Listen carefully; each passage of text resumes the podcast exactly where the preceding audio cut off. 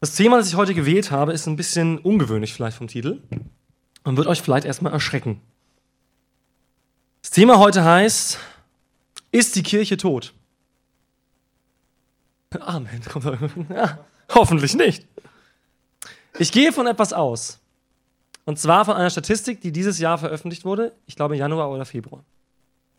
Zum ersten Mal seit mehreren Jahrhunderten sind unter fünfzig Prozent der Deutschen nicht in einer Kirche. Also die reden hauptsächlich von den Landeskirchen. Aber zum ersten Mal seit Jahrhunderten ähm, ist weniger als fünfzig Prozent Mitglied in einer Landeskirche. Und die Frage, ob gerade in Bezug auf die Landeskirchen, ne, katholische und evangelische, ob die Kirche stirbt, ist schon ein langjähriger Diskurs. Schon seit über zehn Jahren wird da immer wieder darüber debattiert. Ähm, und Sozialforscher sagen, die Kirche wird sterben. Ne? Die Leute treten aus aus den Kirchen. Die Leute machen kein Ehrenamt mehr in den Kirchen. Sie gehen nicht in die Gottesdienste. Ähm, und es wird prognostiziert, dass die Kirche stirbt. Und ich möchte zu Anfang ein paar Verse lesen aus der Offenbarung. Und zwar Offenbarung Kapitel drei.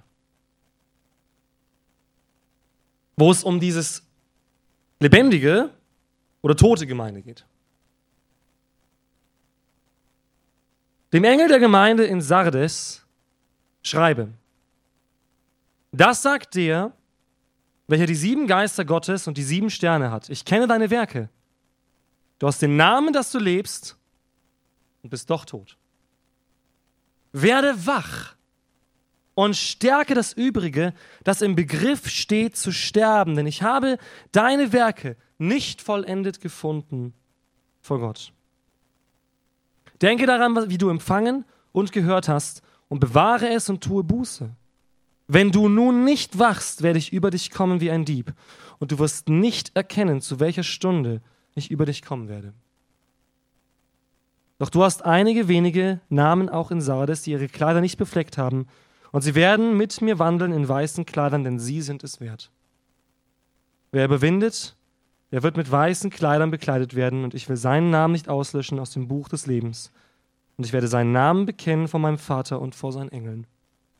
Wer ein Ohr hat, der höre, was der Geist den Gemeinden sagt.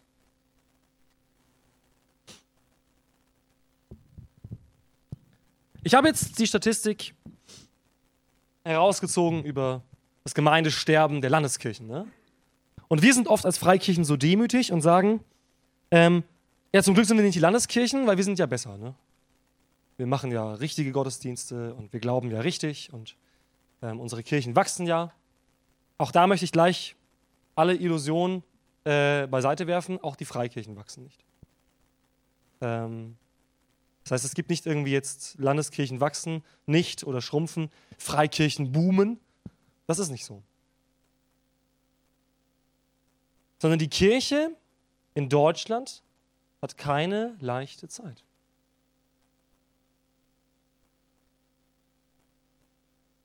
Wenn ich jetzt fragen würde, ist die Kirche tot? Dann würden die meisten von euch sagen, nein, ist sie nicht. Zu guter Recht. Die Kirche ist nicht tot. Jesus hat in Matthäus sechzehn, Vers achtzehn gesagt, die Pforten der Hölle werden seine Gemeinde nicht überwinden. So leicht stirbt die Kirche nicht. Ja? Das heißt, nein, die Kirche ist nicht tot. Ganz frühe Antwort in dieser Predigt. Gell? Die Kirche ist nicht tot. Aber lebt die Kirche? Ich frage mal so rum. Ja? Denn, das ist ganz, ganz gut, ne? Wir haben auch heute in den Einleitungsworten immer wieder im Gottesdienst dieses von Leben und Sterben von etwas gehört. Ne? Wisst ihr, nur weil etwas existiert, heißt es nicht, dass da wahnsinniges Leben drin ist. Es ist vielleicht nicht tot, aber es gibt für mich einen Unterschied zwischen Leben und Existieren oder dahin vegetieren. Und ich möchte heute keine so stark theologische Predigt halten. Ich werde natürlich Sachen aus dem Wort Gottes predigen. Aber ich möchte heute euch eine Vision von mir predigen. Etwas, wo Gott mich anspricht, durch sein Wort und durch die Erfahrung, die ich gemacht habe, in Bezug auf seine Kirche. Kirche ist ja mein Job so ein bisschen, ne? So, ich arbeite in der Kirche, ich arbeite nicht nur in dieser Kirche hier, ich bin in mehreren Kirchen unterwegs. Ähm, gestern habe ich in der katholischen Kirche eine Lesung gehalten, weil mein Sohn Kommunion hatte. Da bin ich zwar nicht angestellt, aber ich war auf jeden Fall schon in vielen Kirchen tätig. Ja? Ähm, ich bin in mehreren Freikirchen unterwegs, ähm, zum Predigen, habe Gemeinden schon berei- äh, begleitet. Natürlich bin ich hier angestellt, Memmingen und Babenhausen. Das ist äh, meine Heimatgemeinde. Ähm, Und ich kenne Momente, wo wirklich eine Kirche merkt, wir leben. Wo eine Kirche merkt, da ist Leben. Und zwar nicht unser Leben oder nicht unser gemeinschaftliches Leben, sondern Leben von Gott. Da ist dieses echte Leben, das Gott uns versprochen hat. Und ich glaube, dass wir uns das wünschen, oder? Ich weiß nicht, wer von euch die Apostelgeschichte schon mal gelesen hat. Wahrscheinlich einige von euch. Wenn wir die Apostelgeschichte lesen und lesen, wie die Kirche entstanden ist, dann sehen wir dort Leben, oder? Das ist eine Kirche, die hat gelebt, oder?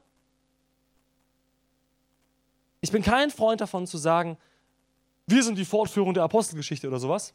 Das ist mir zu flach. Aber ich glaube, dass Gott sich nicht geändert hat. Das ist nicht flach. Gott hat sich nicht geändert. Und wenn Gott sich nicht geändert hat, dann wird Gott vielleicht nicht zu jeder Zeit genau die gleichen Dinge tun. Aber Gottes Herz ändert sich nicht. Gottes Herz für die verlorenen Menschen ändert sich nicht. Sowohl im Alten als auch im Neuen Testament steht, er hat keine Freude am Tod des Gottlosen. Das hat sich nicht geändert. Das ist Gottes Herz. Gottes Herz ist, dass Menschen ihn kennenlernen. Und um dieses Herz mit uns zu teilen, hat Jesus, bevor die Gemeinde gegründet wurde, bevor die Kirche überhaupt lebendig wurde, ja, hat er das Fundament für die Kirche gelegt. Und das Fundament für die Kirche war nicht, setzt euch zusammen, habt eine schöne Zeit und glaubt an mich. Das Fundament für die Kirche war nicht, schaut, dass ihr das macht, was euch Spaß macht. Und dass ihr möglichst viele Angebote habt, wo möglichst viele Menschen Spaß haben. Das Fundament der Kirche lesen wir in Matthäus achtundzwanzig. Geht hin, macht alle Menschen zu meinen Schülern. Bibeldeutsch Jünger, okay? Ich sag Schüler. Dasselbe Wort, griechisch. Macht alle Menschen zu meinen Schülern. Lehrt sie, meine Worte zu halten und predigt das Evangelium der ganzen Welt. Hier, Samarien und dann in den Rest der Welt. Dieses Fundament war das Fundament der Kirche. Wenn wir es so sehen, ist das quasi die Existenzgrundlage der Kirche. Er hat gesagt, das ist der einzige Grund, warum ich meine Kirche bauen werde. Weil ihr das machen sollt. Weil ihr das tun sollt, was ich euch gesagt habe. Geht hin, macht die Menschen zu meinen Schülern. Lehrt sie alles zu halten, was ich euch gesagt habe. Tauft sie, ja, das kommt auch noch mit dazu. Und erzählt das Evangelium. Und wisst ihr, ich glaube, wenn das lebt, lebt die Kirche. Und wenn das stirbt, stirbt die Kirche. Viele Kirchen versuchen, das beste Abendprogramm zu liefern, das Leute sich vorstellen können. Das finde ich toll, gerade im Jugendbereich. Ja, stellen Jugendleiter oft richtig cooles Zeug auf die Beine, wo sich auch Gott drin verherrlicht. Aber wenn Jugendarbeit darin begründet wird, dass die Jugendlichen in der Jugendarbeit der Kirche mehr Spaß haben als überall anders, dann versagen sie. Denn das wird nicht reichen, um die Jugendlichen zu halten. Denn die Angebote dieser Welt sind sehr vielfältig und sehr spaßig. Und sehr bequem. Wenn wir glauben, die Kirche ist dazu da, oder das Hauptziel der Kirche ist, einen Kreis zu haben, wo ich mich am wohlsten fühle, dann will ich dich gleich mal warnen, in der Kirche wirst du an Menschen kommen, die dich schleifen werden. Du wirst hier nicht ohne Konflikte sein können, wenn du wirklich Teil einer Gemeinschaft bist. Das wird kommen, ja? Wo man sich gegenseitig reibt, denn wir sind alle unterschiedlich. Wenn du einen Kreis willst, wo du dich am wohlsten fühlst, musst du Leute finden, die genauso sind wie du. Das wird hier nicht passieren. Wir haben hier allein schon mehrere Sprachen in der Kirche. Ne? Das, das wird nicht funktionieren. Ja? Und wenn das unsere Grundlage ist, ich will einen Ort, wo ich mich am wohlsten fühle, vergiss es. Das kannst du viel leichter haben. Aber wenn du einen Ort suchst, wo Menschen sind, die dasselbe Feuer in ihrem Herzen haben, und wenn du merkst, in mir, in mir brennt etwas, das sagt, ich will für Jesus leben. Ich will tun, was Jesus sagt. Und egal, was er mir sagt, egal, wie das aussieht, ich will seinen Auftrag ausführen. Ich will Menschen mit Jesus bekannt machen. Das nenne ich evangelisieren, ja? Oder nennt die Bibel evangelisieren. Menschen mit Jesus bekannt machen und ihnen seine Botschaft mitteilen. Ich will Menschen helfen, da wo sie wachsen können und da wo ich schon gewachsen bin.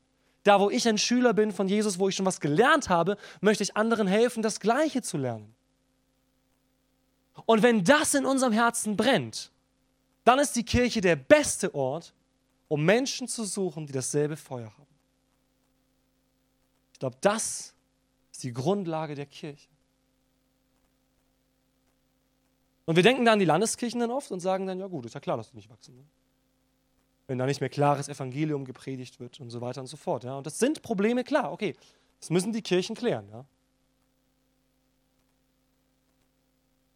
Aber wie ist es bei uns? Ihr kennt es ja mit Splitter und Balken, ne? Die Bibel sagt nicht, wir sollen nicht beurteilen, aber wir sollten vorher uns beurteilen. Das sagt die Bibel. Lebt dieser Auftrag bei uns? Ist das die Grundlage, warum wir uns versammeln? Ist das die Grundlage, warum wir unseren Dienst tun? Das, das ist der Auftrag, den Jesus gegeben hat. Das ist der letzte Auftrag. Er kam nicht nochmal wieder und sagte, ach übrigens, ihr habt jetzt das fünfzig Jahre gemacht, fand ich richtig super. Jetzt hätte ich gerne, dass ihr die schönsten Gebäude baut. Das sind alles Nebensächlichkeiten. Aber der Auftrag hat sich nie geändert. Macht die Menschen zu meinen Schülern. Lehrt sie alles zu halten, was ich gesagt habe. Tauft sie im Namen des Vaters, des Sohnes und des Heiligen Geistes. Predigt das Evangelium. Ich habe vorher gesagt, wir werden über den Heiligen Geist sprechen. Und um das zu leben, um diesen Auftrag auszuführen, brauchen wir, und das ist meine Ansicht, in ganz Deutschland, vielleicht auch bei uns hier, eine geistliche Erneuerung. Und diese geistliche Erneuerung besteht nicht in kluger Theologie. Diese geistliche Erneuerung fängt nicht an in den besten Konzepten, die Menschen sich ausdenken können. Und ich bin weder gegen Theologie noch gegen Konzepte. Aber die Kraft für die Grundlage ist der Heilige Geist. Das ist die Kraft, die wir brauchen. Denn die Grundlage wurde zwar in Matthäus gelegt, aber es braucht noch eine Zeit lang in der Bibel, bis die Kirche entsteht. Da war so eine Zeit der Ruhe. Die Leute wussten eigentlich, was sie machen sollen, aber sie wussten nicht wie. Und sie haben sich versammelt, so wie wir, und sie haben zusammen gebetet, so wie wir. Und sie haben zusammen die Schrift studiert, so wie wir. Aber was sie nicht gemacht haben, ist, sie sind nicht rausgegangen und haben den Auftrag ausgeführt. Das haben sie nicht gemacht. Sie haben das gemacht, was theologisch, geistlich, religiös richtig ist. Ja, sie haben, das, sie haben sich versammelt, gebetet, die Bibel gelesen, aber sie haben nicht den Auftrag ausgeführt, den Jesus ihnen gegeben hat. Bis eines Tages sie sich versammeln und plötzlich geschieht etwas. Die Kraft Gottes kommt in die Menschen. Der Heilige Geist. Dieselbe Kraft, die Jesus von den Toten auferweckt hat, kommt plötzlich in sie. Und das Erste, was wir lesen, nachdem das passiert ist, nennt sich Pfingsten. Ne? Ich predige schon ein bisschen vorweg, ihr merkt. Das Erste, was dort passiert ist, sie gehen raus und sie predigen das Evangelium. Das Allererste. Sie sagen nicht, oh, jetzt fühle ich mich so gut, jetzt müssen wir unser Wohnzimmer schön gestalten, in dem wir uns gerade befinden. Sondern was sie gemacht haben ist, was machen wir? Wir müssen raus. Wir müssen raus. Wir müssen. Das sind doch Menschen überall. Hier ist gerade ein Riesenfest, wo Menschen aus dem Ausland kommen und alle Gott anbeten wollen in den verschiedensten Sprachen. Wir gehen jetzt raus und wir predigen denen. Wir kennen die Sprache nicht, aber Gott macht's schon. Und wir gehen raus und predigen. Und dreitausend Menschen bekehren sich. Durch eine Predigt. So Traum jedes Predigers, gell? dreitausend. Muss also dreitausend Zuhörer haben. Ja, die kommen nicht hier rein, die dreitausend Zuhörer. Die sind da draußen. Jetzt könnte man sagen, lieber Dave, das ist ja alles schön und gut. Aber das ist ja alles schon passiert, wir haben das ja alles.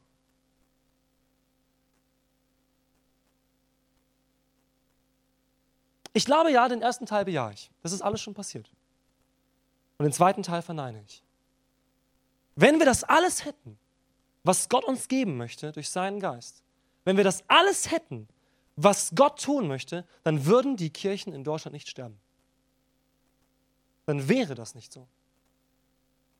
Dann würden die Kirchen nicht sterben, sondern dann würden die Kirchen leben. Dann würden nicht Menschen zu irgendwelchen Motivational-Veranstaltungen kommen, in irgendwelche großen Hallen, wo Leute ihnen zeigen, wie man positiv denkt, sondern würden sie in die Kirchen rennen, weil sie merken, da ist Leben. Und da ist das, was ich brauche. Da ist das, was ich eigentlich mir schon immer, immer gewünscht habe, tief in meinem Herzen.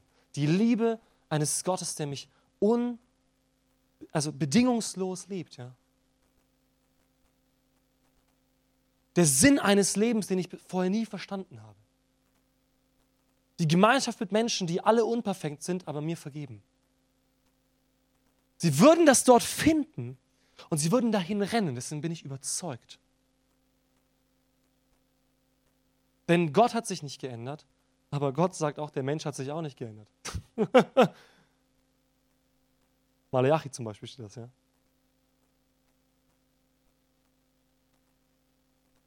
In Apostelgeschichte vier lesen wir etwas, was mir sehr wichtig geworden ist. Apostelgeschichte vier, da geht es um geistliche Erneuerung.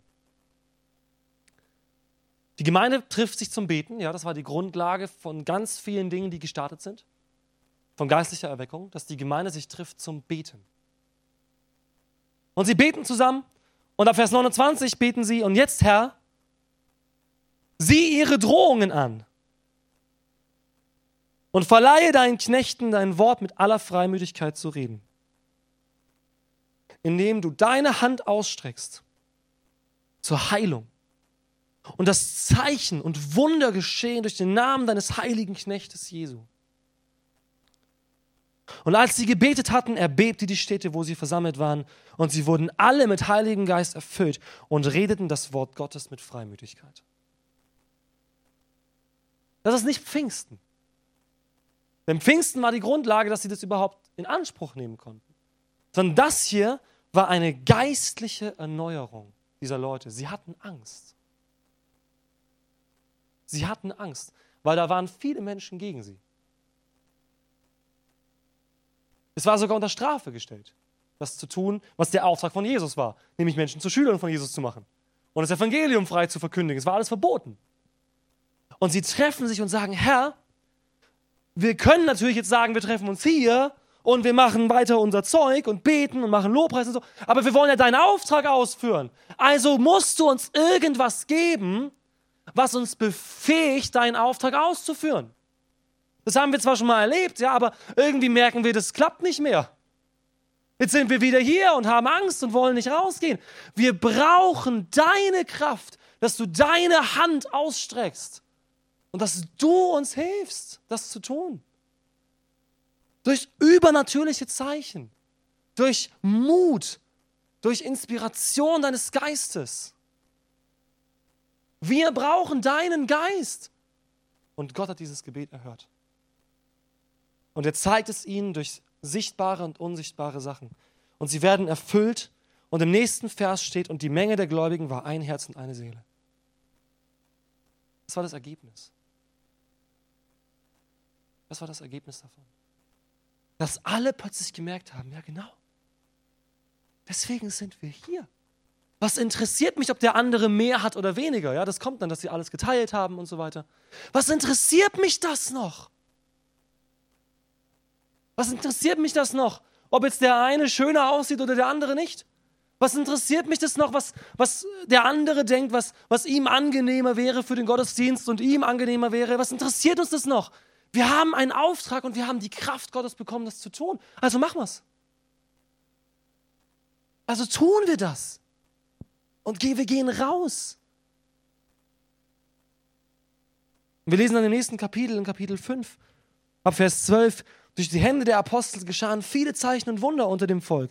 Sie waren alle einmütig beisammen in der Halle Salomos.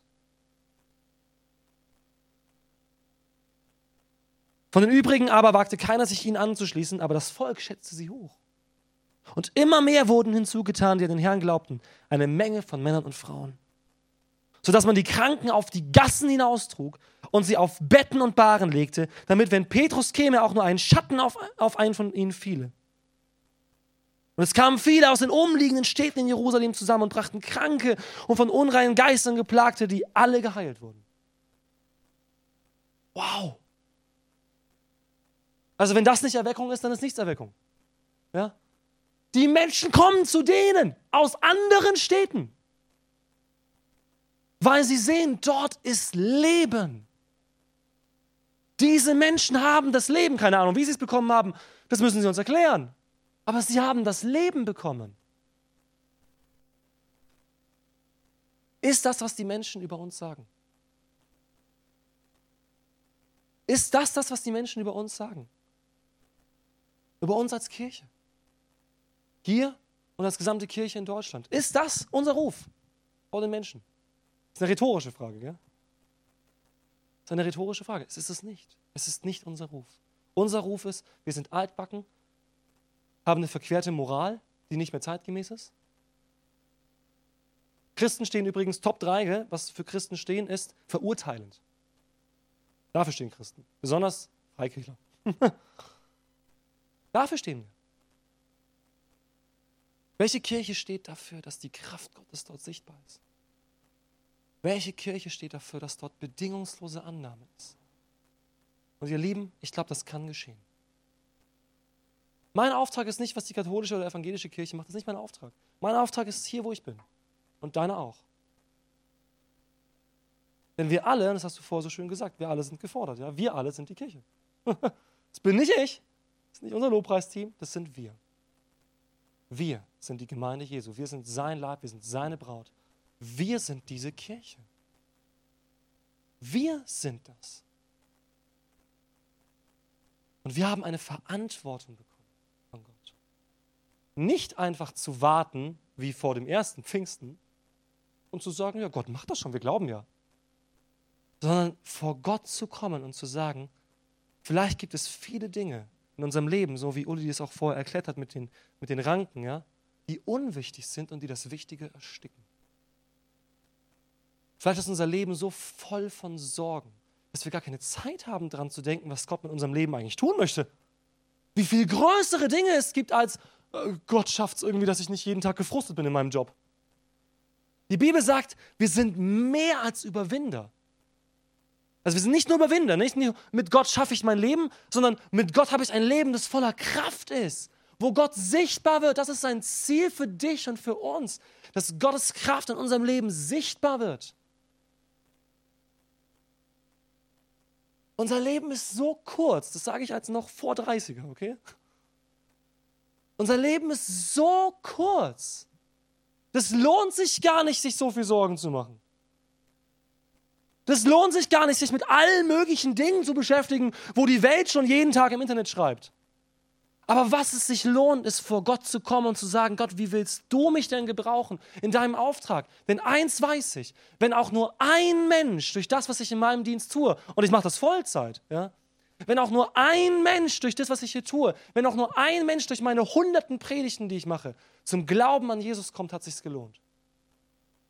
Dann war mein Leben die Lösung oder das Werkzeug Gottes für das Leben eines anderen Menschen.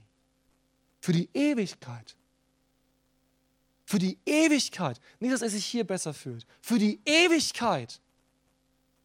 Wir sind das Licht der Welt. Wir sind die Stadt auf dem Berg. Wir sind das Salz der Erde. Wenn wir nicht den Unterschied machen, macht es keiner. Denn die anderen Menschen haben dieses Wort von Jesus gar nicht. Sie haben nicht die Kraft in sich. Wir sind anders. Ja? Wir haben Gott in uns. Gott lebt in uns. Das vergessen wir immer. Gott lebt in dir, wenn du das willst. Aber vielleicht, vielleicht sind wir eine Kirche auch als Einzelpersonen, denn wir sind auch der Tempel des Heiligen Geistes. Vielleicht bin ich auch eine Kirche, die stirbt. Vielleicht bin ich eine Kathedrale, die nach außen hin schön geputzt ist, aber stirbt. Und wenn wir dieser Tempel des Heiligen Geistes sind, wenn wir, wenn wir die Überbringer dieser Botschaft sind, wenn wir die Jünger Jesu sind, dann muss Leben in uns sein. Dieses Leben darf nicht sterben.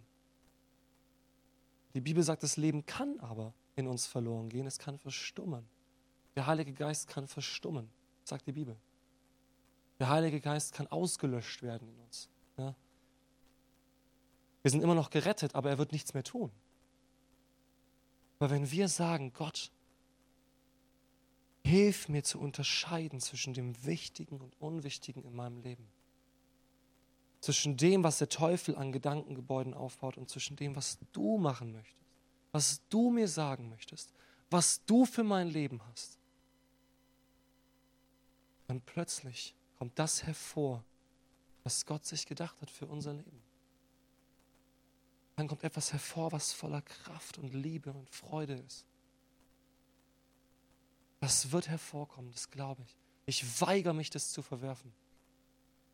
Ich weigere mich zu verwerfen, dass die Bibel sagt, die Frucht des Geistes ist Liebe, Barmherzigkeit, Freude und so weiter und so fort. Ich weigere mich, das zu verwerfen. Aber wenn das stimmt, dann müssen wir das ergreifen und suchen und priorisieren. Wenn die Kirche das priorisieren würde, aus der Kraft des Heiligen Geistes zu leben und das Wichtige wichtig sein zu lassen, das Unwichtige unwichtig sein zu lassen. Und da hat jede Kirche ihr eigenes Problem. Ja? Jede Kirche hat die unwichtigen Dinge, die aufs Podest gestellt werden. Aber wenn das Wichtige wichtig bleibt, dann werden wir alle merken, dass Gott uns verändert. Dann werden wir merken, dass wir plötzlich Mut haben, mit Menschen über Jesus zu sprechen. Dann werden wir merken, dass wir plötzlich den Mut haben, für Menschen zu beten, auf der Straße, im Beruf, ja, im Alltag, für die Familie. Und plötzlich werden wir erleben, dass Gott was tut, weil wir glauben. Ich frage nicht, wer von euch schon Heilung erlebt hat, aber ich hoffe, dass es viele sind. Denn das übernatürliche Heilung zu erleben, durch ein einfaches Gebet, ist eine der kraftvollsten Dinge, die es gibt. Weil da weiß der andere ganz genau, ja gut, der hat mich jetzt nicht zehn Wochen verarztet. Sondern der hat da ein Gebet gesprochen, hat da so einen Namen ausgesprochen und dann ist, bin ich geheilt. Boom! Aber das wird nur passieren, wenn wir das priorisieren, wenn wir wirklich sehen, hey, das ist mein Auftrag. Dieser Mensch soll Jesus kennenlernen. Und wenn du merkst für dich selber, das ist der Abschluss heute, wenn du für dich selber merkst, hey, in mir, da ist das nicht, dann sage ich dir, das ist voll okay. Es geht nicht um Anklage. Es geht nicht darum, dass du heute nach Hause gehen musst und du sagst, ja toll, dann bin ich wohl kein echter Christ. Aha. Sondern geht es darum, Gott zu suchen und zu prüfen, was dort in unserem Herzen ist. Denn ich glaube, wenn hier Menschen kommen, die alle das Gleiche wollen und ein paar Menschen kommen, die Jesus noch gar nicht kennen, dann werden die Menschen sehen, boah krass, die lieben Jesus und die lieben Menschen. Und ich verstehe, was die sagen und die helfen mir in meinem Leben, obwohl ich denen gar nichts geben kann.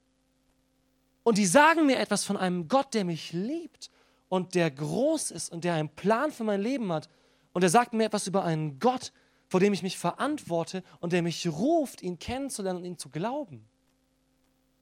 Dann werden die Menschen glauben, das glaube ich. Dann werden die Menschen Menschen mitbringen. Denn das, was Gott zu bieten hat, das, was eigentlich schon in uns lebt, das gibt es nirgendwo anders. Lass uns das nicht vergessen, dass wir das haben. Lasst es uns leben. Wenn ihr im Geist lebt, sollt ihr auch im Geist